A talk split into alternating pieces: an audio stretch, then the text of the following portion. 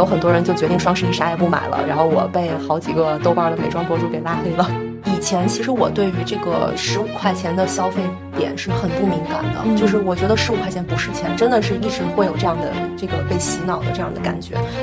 我一定要攒上一笔钱，这样当我遇到我不想干的工作，我不喜欢的人的时候，我就会跟他说 fuck you，因为我有这笔钱，所以这笔钱就叫做 fuck you money。然后服务员就问了我们一句，说要不要点喝的呀？来杯酸梅汤吧。我们就觉得哦，那好呀，那就来一杯吧。最后一结账发现那个酸梅汤一百二。大家好，这里是卧龙凤雏的播客频道，我是消费降级的石玉，我是一直都很会省钱的 Lily，一直都很降级是吧？就从来没起来过。所以今天我们要来聊一点关于消费的事儿，为什么呢？因为双十一快到了，大家准备好要买东西了吗？对啊，我们跟别的博主会不太一样啊，就是因为我知道最近这段时间大家肯定打开各大平台、各大软件都是劝你买买买买买买的那种内容，但是我们。卧龙凤雏主要是接不到广子啊啊，剑走偏 锋啊，非要跟大家强调一下，双十一其实你也可以不被消费裹挟，可以不买那些超级溢价的产品。就是咱们的口号是什么？是双十一不买立省百分百。真行啊！对，我们真的是一百一十斤的体重，有一百零五斤都是反骨。对对对对对，是这样的。嗯，因为就是我其实想讲这个话题吧，还是有点冒风险，因为我之前大家也知道，在豆瓣上也算一个小博主嘛。然后我在豆瓣的时候，之前劝别人不要买东西，不要乱买，要省点钱，要消费降级，不要去买什么高溢价的护肤品。然后叽里呱啦说了一堆。然后我还有一年把。这一年所有用的护肤品的瓶子都攒了，然后给大家看，其实我真正空瓶率非常低，我唯一空瓶率高的东西是洗发水儿。哦，只有洗发水用空瓶了好几瓶，其他所有东西都没有用空瓶。然后我因为我把这个东西发出来太震撼了吧，有很多人就决定双十一啥也不买了。然后我被好几个豆瓣的美妆博主给拉黑了 啊？为什么拉黑你？你又没有喷他们？对啊，但是影响人家销路了呀，就影响人家钱包了呀。你影响力这么大了？嗯，这 你看，积极的心态想问题，对，要从积极的心态想问题。是因为其实因为最近吧，我觉得这几年大家。整个的消费的整体水平和原先的感觉是不一样的，因为我记得一几年的时候，大家还挺爱买东西的，什么买个什么 Coach 包啊，或者是买一些什么小的奢侈品、消费品，或者一些什么所谓的小众品牌的护肤品，好像都挺舍得为自己花钱的。但是这几年也一方面是因为经济的问题啊，另外一方面也是大家觉得钱包更紧了。然后各个方面的物价涨了，但工资却没涨，所以大家对于消费，包括一些快消品，它的这个真正的价值有多少，以及它的整个定价都会更敏感。嗯，比如说前段时间就出现了这个花西子事件嘛，嗯，因为那个我也是做广告的嘛，然后 Lily 她也是做过产品和市场这方面的一些工作的，所以其实我们看到花西子的时候，当时第一个感受就是这个是一个。大势所趋，可能今天不是你花西子出问题，明天就是另外一个品牌也要出这样的问题，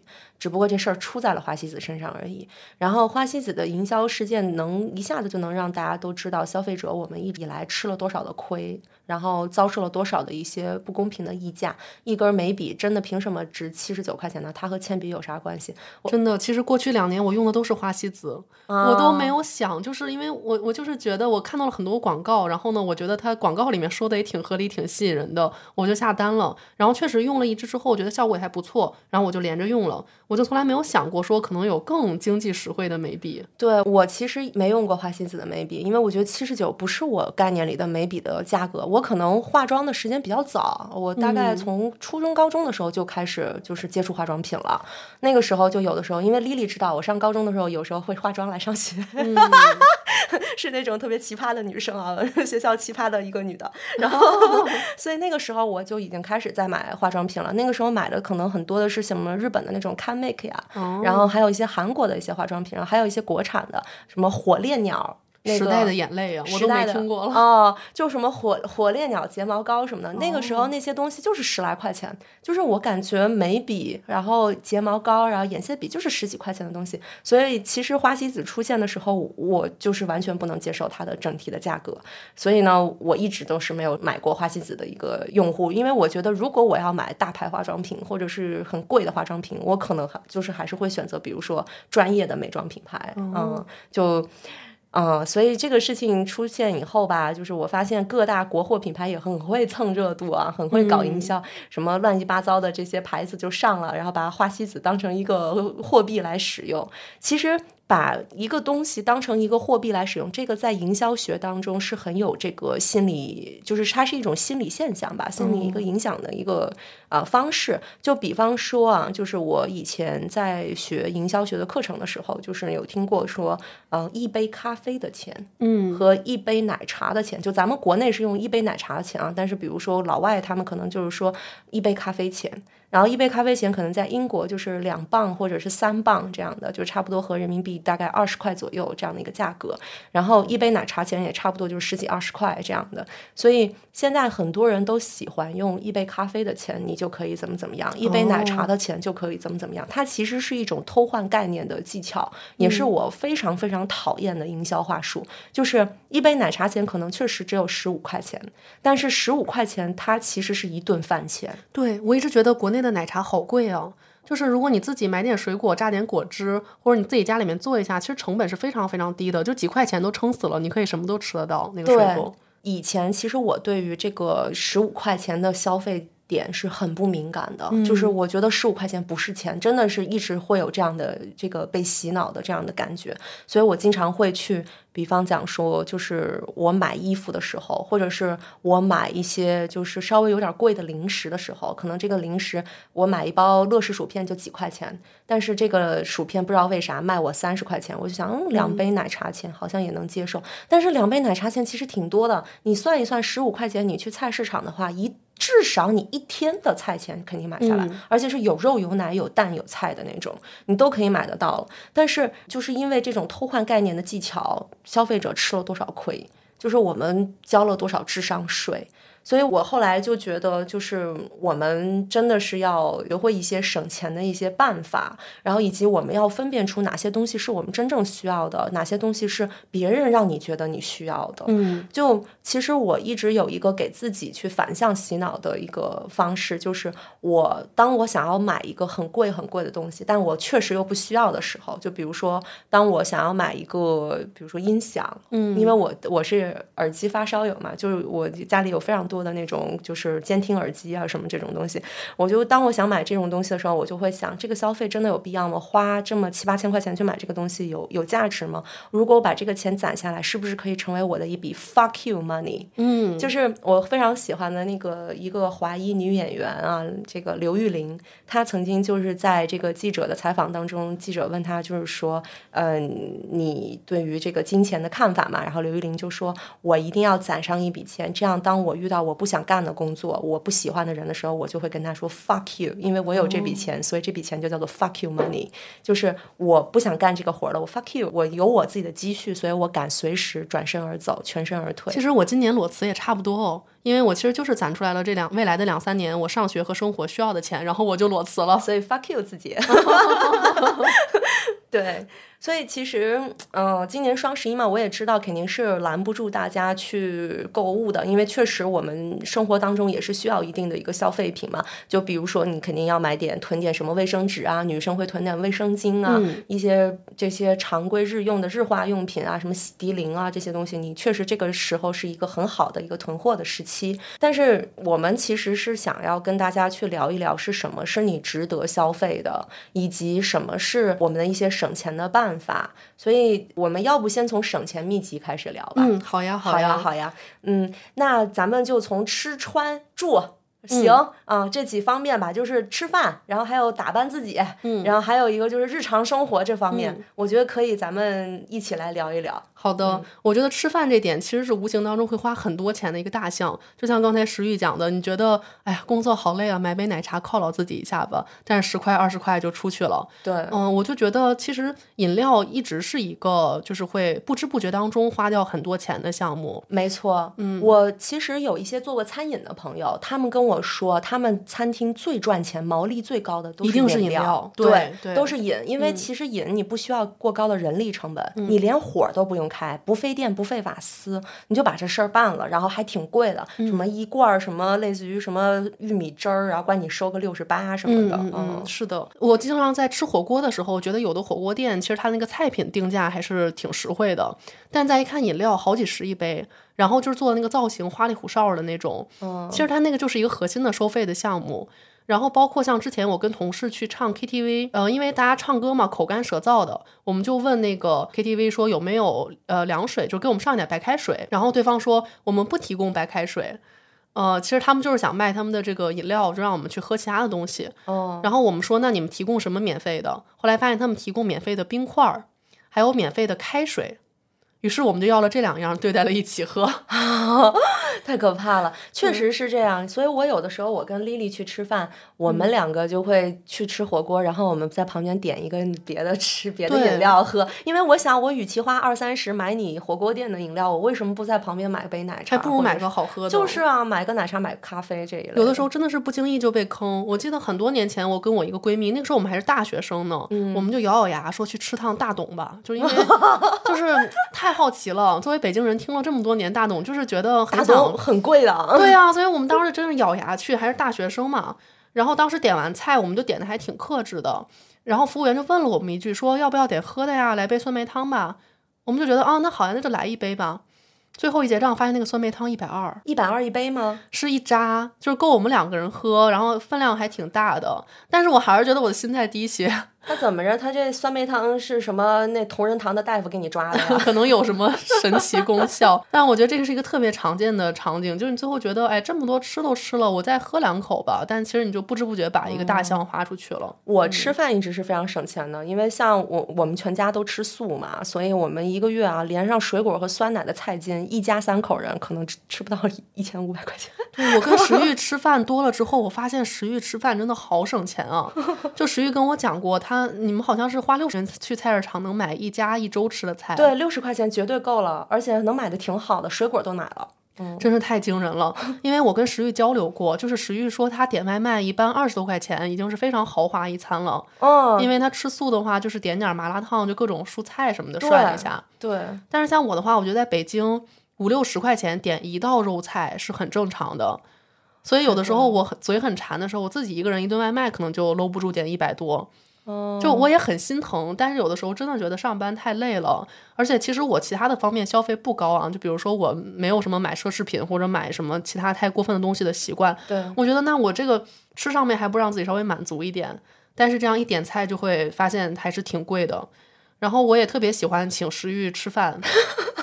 因为有的时候会请石玉去我家吃火锅嘛，我就发现我请别人，因为我买一盒肉大概就要五六十，然后招待朋友怎么着，就我们两个女生吃，我都得买三四盒肉那种。三四盒呢，嗯，那你不能紧巴巴的让大家吃的觉得好像吃完这个正好就没了。我都好久没有去消费过肉质的东西了。我吃素吃十多年，我都不知道肉多少钱。嗯，肉还是挺贵的，但是请石玉来吃火锅就是五六十块钱，好像我都花不完吧。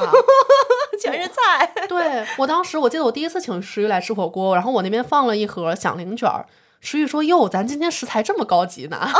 对，就放了一盒响铃儿，对我来说就很贵”了，我说这也？太好满足了。因为真的火锅店响铃儿很贵的，像火火锅店响铃得二十多块钱吧。哦，我平时其他点的菜品都是十块钱的白菜、萝卜什么的。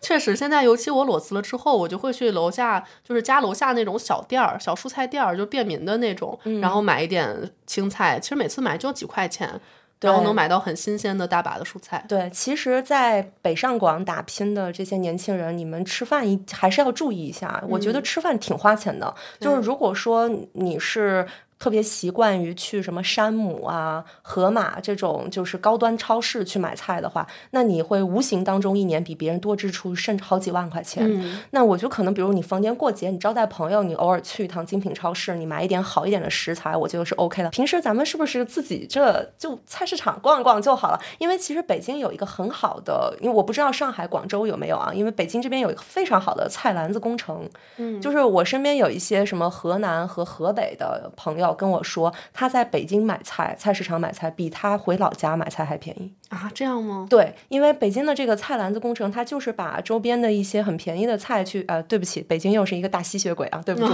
啊，对不住啊，京津冀吸血鬼北京啊，把旁旁边便宜菜都吸走了，然后就是它这个菜篮子工程，就是你只要去那种有菜篮子工程写着菜篮子便民超市的那种地方，你都会用非常便宜的价格买到很新鲜很好的蔬菜。嗯，我觉得大家每周，比如说花一天的时间买好这一周要吃的菜，然后做好这个预包装、一个预处理的一个。过程，然后每天下班回家，快速的把这个已经切好、洗好的菜拿出来炒一下，我觉得就挺好的，就比你去吃外卖来说要省钱省的很多。因为你其实你一周一顿外卖，就按我的标准，按二十块钱的标准来说，你一周吃五次外卖，一百块钱就够你买一周所有的菜了。嗯，是，而且其实外面的这个饭也不一定非常健康嘛。其实我最近爱看的一类内容就是上班族如何就是在下班之后快速吃上一顿饭。嗯，他就是拿一个小锅，然后他甚至都。不用什么那个案板呀、菜刀啊，剪刀，拿剪刀，对，把各种食材剪进去，然后放点调味料，然后煮开。其实我觉得挺好的，因为我自己就经常做这种快手菜，就是弄点调味料，甚至是火锅的一些就比较清淡的底料，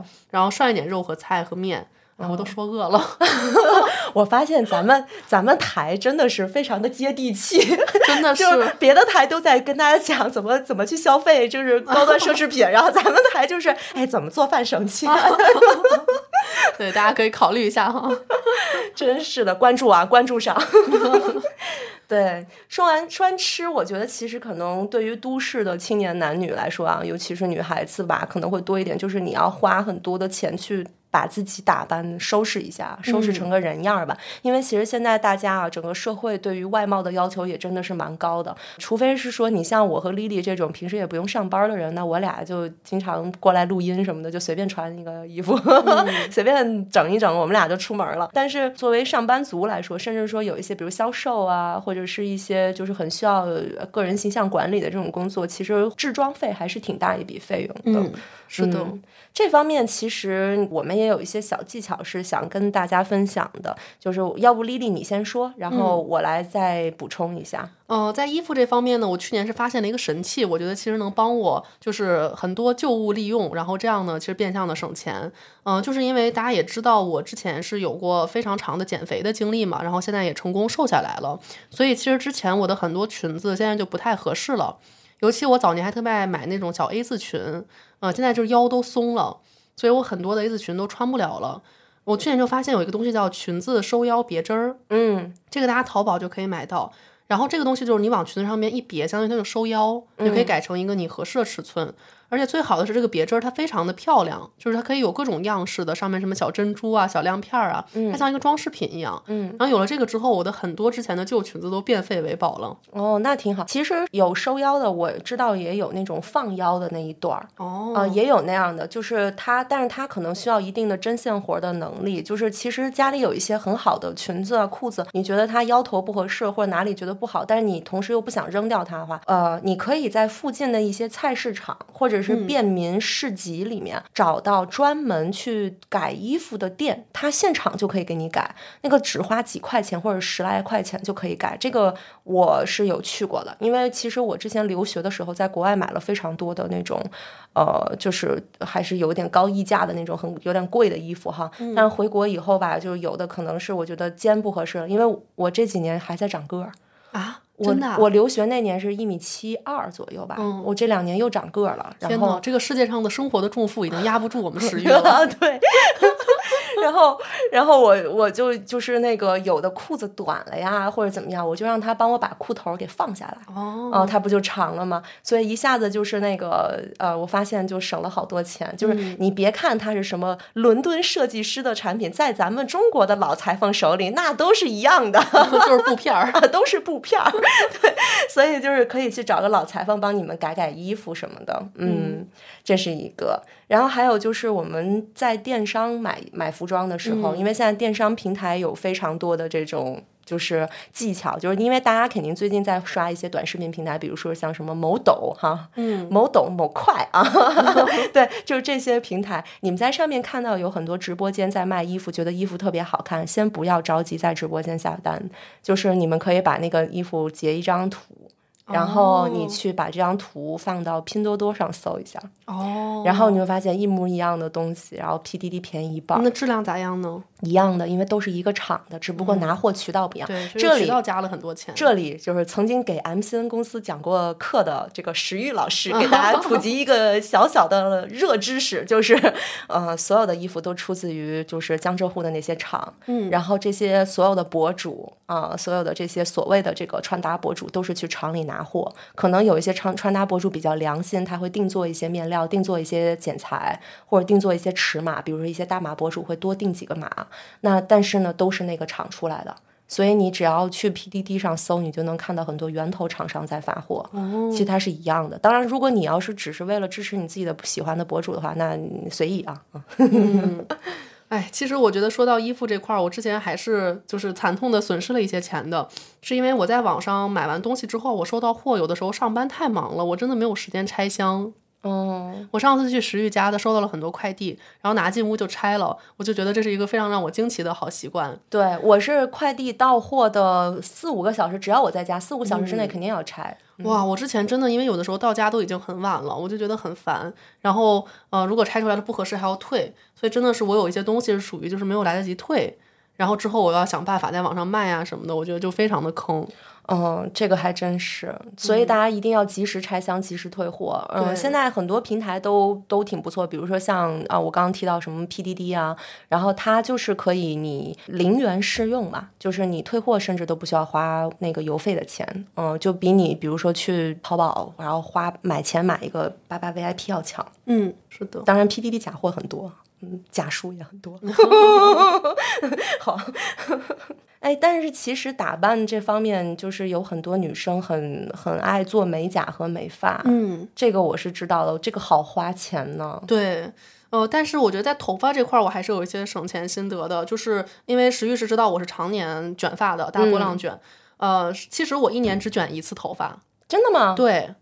只卷一次。去店里卷吗？是店里面，嗯因为我会卷比较稍微小一点的卷儿。然后它的这个性质是属于就是呃，我洗完之后就是它取决于我梳开的程度。如果我不太梳的话，它吹干了就是更小的卷儿；然后如果我梳的比较开的话，它吹干了就是比较大一点的卷儿。所以我可以就是刚烫完的时候，我可以就是多梳一点，然后随着时间推移就少梳一点。所以其实它大概能撑将近一年。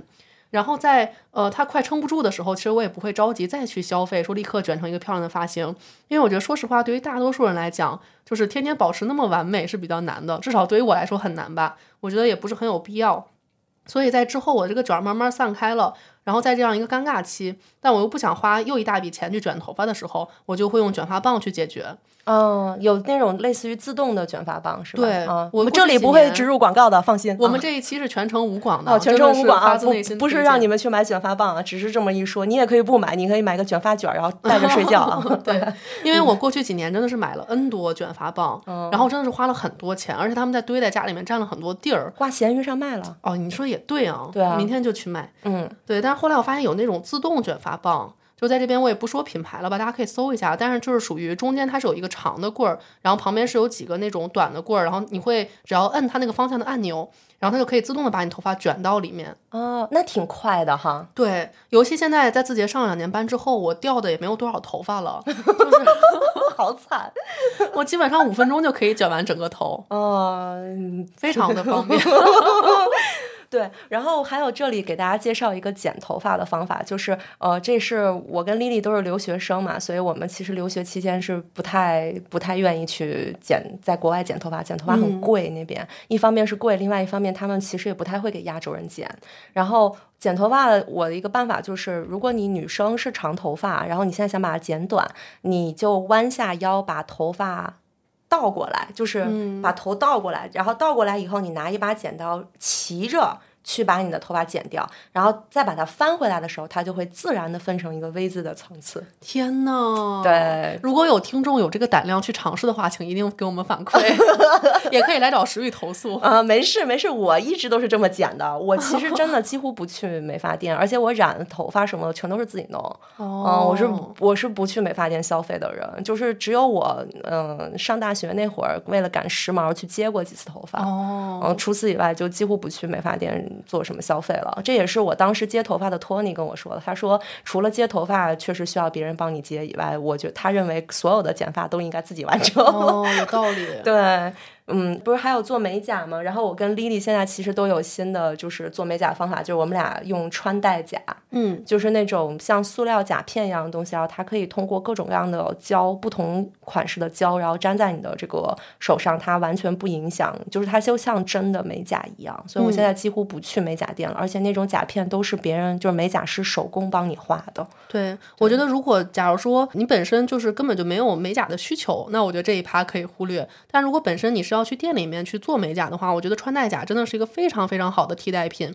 因为一方面就是它这个东西是可以反复利用的，就是它既对你的指甲是有好处的，只是贴在上面，然后撕下来呢完全没有损伤。另外就是这个甲片它是可以无限的反复的去用的，对，它也不会磨损，所以其实你一副甲片几十块钱。那你能永久的用，它可以省很多钱。是是我一般一副甲片能戴一两年吧，然后就是平时，比如你出去约个会，有重要场合你戴一下，然后平时就不戴了就好了。所以它就是个首饰，你可以把它这么理解。而且它还能跟你今天的衣服去做非常具体的搭配。对，是的。那咱们说完了吃和穿啊，咱们再来聊一聊这个住啊、行啊这方面的内容呗。嗯。然后我有一个习惯，这个也是丽丽离职后开始的一个习惯，就。就是记账。对，嗯，这点真的是感谢石玉的介绍，他跟我说了一个 A P P 叫豆点，然后现在我们俩都在用这个记账。对，就是有各种各样的 A P P，然后大家都可以在上面使用啊。然后就是它有什么分类的记账，我大概记账已经有五年到六年的时间了吧，就是我留学那一年开始记账的。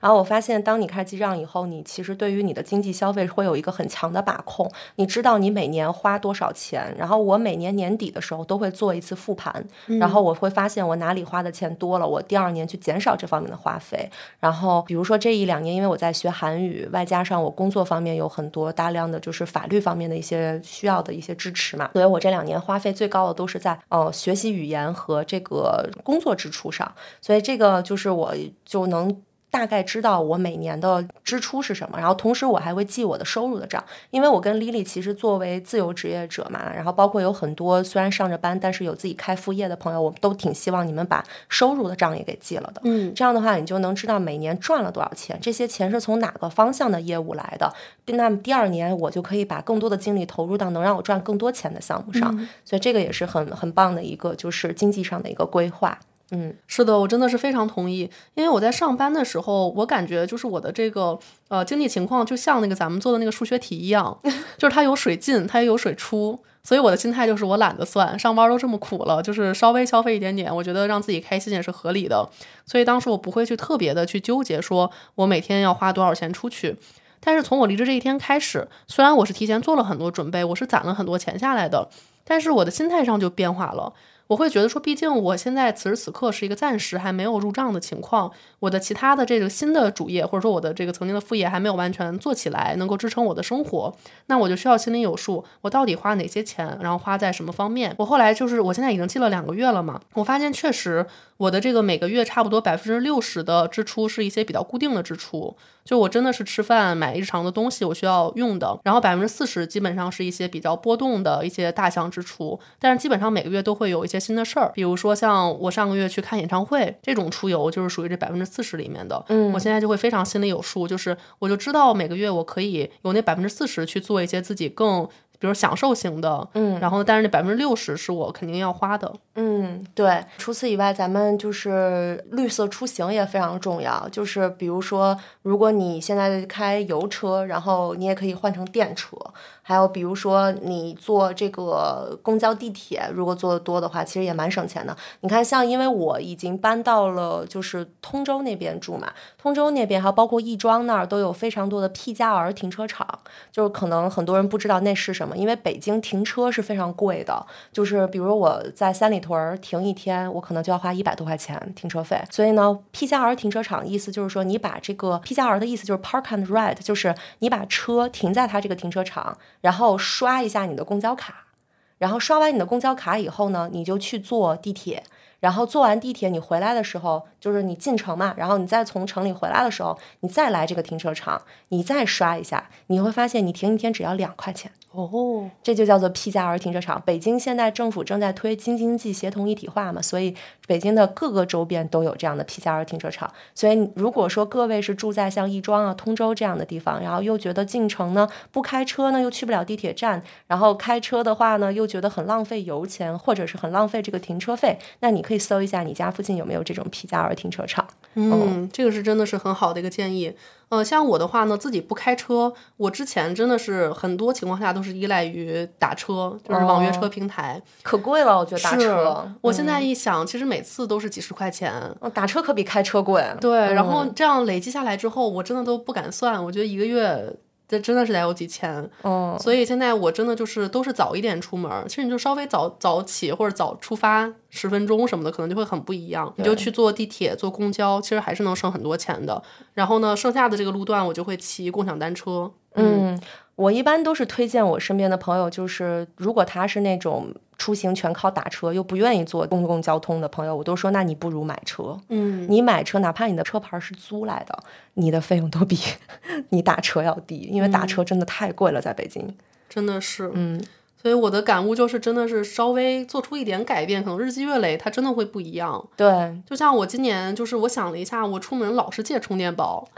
其实每次都是几块钱几块钱，而且它在不断涨价。对，在食欲的敦促下，又买了新的充电宝。对我终于 买了我自己的充电宝，就是我现在会出发之前把它先充好电，然后带着。我觉得就是你稍微多费一点点心，但是你日积月累可能省的是一大笔钱。是的，是的，就是大家如果要买充电宝的话，我也其实不建议你们去买新的全新的充电宝，因为全新充电宝都得一两百块钱，很贵。你们去闲鱼淘一下，有很多小姐姐觉得这个款式不好看了，她就。挂出去了，然后三四十你就能买到一两百的充电宝。哇，食欲真的是咸鱼之王。对我，我真的我把我自己的咸鱼经营的可好了，我把咸鱼上卖掉了非常多的电子产品，因为我其实是一个电子产品大户，特别喜欢电子产品，所以我每年我有两部手机嘛，几乎我是每年一换，或者是每两年一换手机的。然后这些手机的这个。啊，挂闲鱼啊，然后我的电脑啊、相机啊，因为大家也知道我是摄影嘛，摄影爱好者也不叫爱好者，是其实专业干这个的。然后就是我的有非常多的摄影设备，然后镜头，然后还有一些什么，因为我还玩胶片，然后各种的胶片的摄影的设备，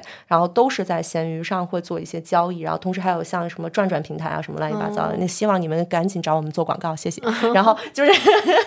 就是这些平台，呃，我们都会在上面去做一些交易，然后我会发现有的时候还。挺挺挺值得的，就是你会发现家里有很多东西很值得卖一卖。这就说回来，就是家的问题，就是因为我知道现在有很多人就是在租房嘛，在北京或者在上海、广州这些地方，房租真的很高，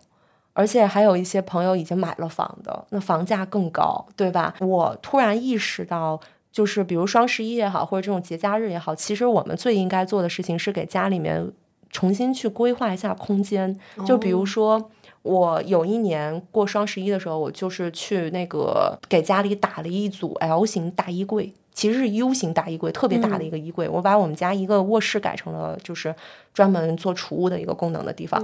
然后，因为我当时觉得家里太乱了，到处堆着衣服，堆着东西，堆着。因为毕竟一家三口人在一个房子里面住了那么多年，他肯定会有很多杂物，然后没地儿放怎么办？然后我后来一想，家里其实收纳空间、收纳能力太差了，所以我给家里打了一个柜子。打完这个柜子以后，所有东西都进柜子了，一下子就敞亮了。哦。然后我就意识到了，我房价这么高，我这些杂物占用的空间，那都是我的房本面积啊。嗯。那都是钱。呀，我让这些杂物碍着我的事儿了，我又没把它卖出去，又没把它扔掉的话，那它其实抢占的就是我的空间，我的钱的问题。所以说你在用这个买房的钱去供着这些东西，没错。所以我后来一想，真正能够节省钱、节省空间，让我自己享受到这些空间的最好的方式，就是要么把杂物扔掉，要么重新规划一下收纳。所以我觉得这个是非常值得我们去消费的东西。嗯。说到房子这个问题，我曾经想到石玉发表的一个言论，当时让我觉得非常震惊。但我思考了一下，觉得还是有些道理的。就是他说，只消费五百以下的东西和五十万以上的东西。没错，这就是我的消费观念，就是我只消费五百块以下的东西。就是当然，除了那种什么一万多块钱的手机、电电脑产品，这没办法，人家定价就那样啊。就是一般来说的日常消费，什么买个衣服啊什么的，买个鞋，我的鞋都是一两百的。就是我所有的好鞋都是我在留学的时候买的，就是我所有的好东西。几乎都是那个你时候攒下来的，但是我现在基本上消费就是五百块钱以下，你想吃饭，带我去网红餐厅吃那种人均四五百的，我肯定不去，真的是不会去的。嗯，所以呢，我们总结一下来说啊，我们有六条，希望给大家就是普及的一个就是消费的观念吧。第一，就是功能重复的东西不买；第二，贬值快的东西不买。就比如说一些就是什么三 C 数码呀，就是那种特别烂的手机，比如你是四五千块钱买了一个小手机，但是它可能过几个月就两三千块钱了。对，就是不要买这种东西。你哪怕买个苹果，你第二年换，你可能还好换一点，是吧？啊，然后三，短期内用不上的东西不买。就你不要老想着说，哎呀，我未来旅游时候可以穿这件裙子。你放心吧，你旅游的时候也你也不想穿这条裙子。就短期内用不上的，坚决不买。第四，高溢价的不买。嗯，就比如说一些大牌奢侈品，然后我其实对于轻奢品牌是非常讨厌的，就我觉得它是不支持我不喜欢的东西。嗯，就是我花两三千块钱买了两三百的品质，然后又没有得到两三万的品牌溢价啊，就是这种感觉。你这个精明的女人，对，就高溢价的不买。然后第五条就是不喜欢的、有点犹豫的衣服或者是一些东西吧，你衣服可能偏多一点，不买。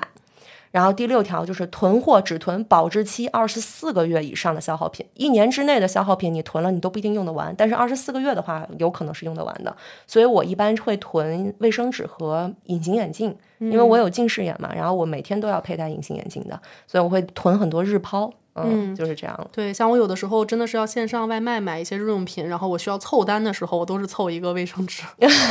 对我们都是精明的女人。对。对，所以今天的这个话题其实也是想跟大家提醒一下，就是双十一呢不买立省百分百，就是大家也要多掂量一下自己的钱包、自己的消费能力，然后要理性的、克制的去消费，去买一些真正值得的产品、真正有价值的东西。嗯，是的。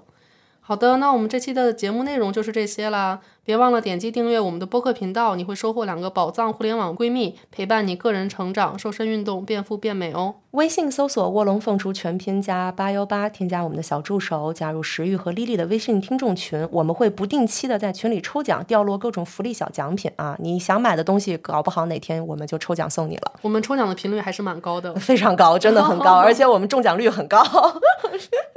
好的，那我们下期再见吧。好的，拜拜，拜拜。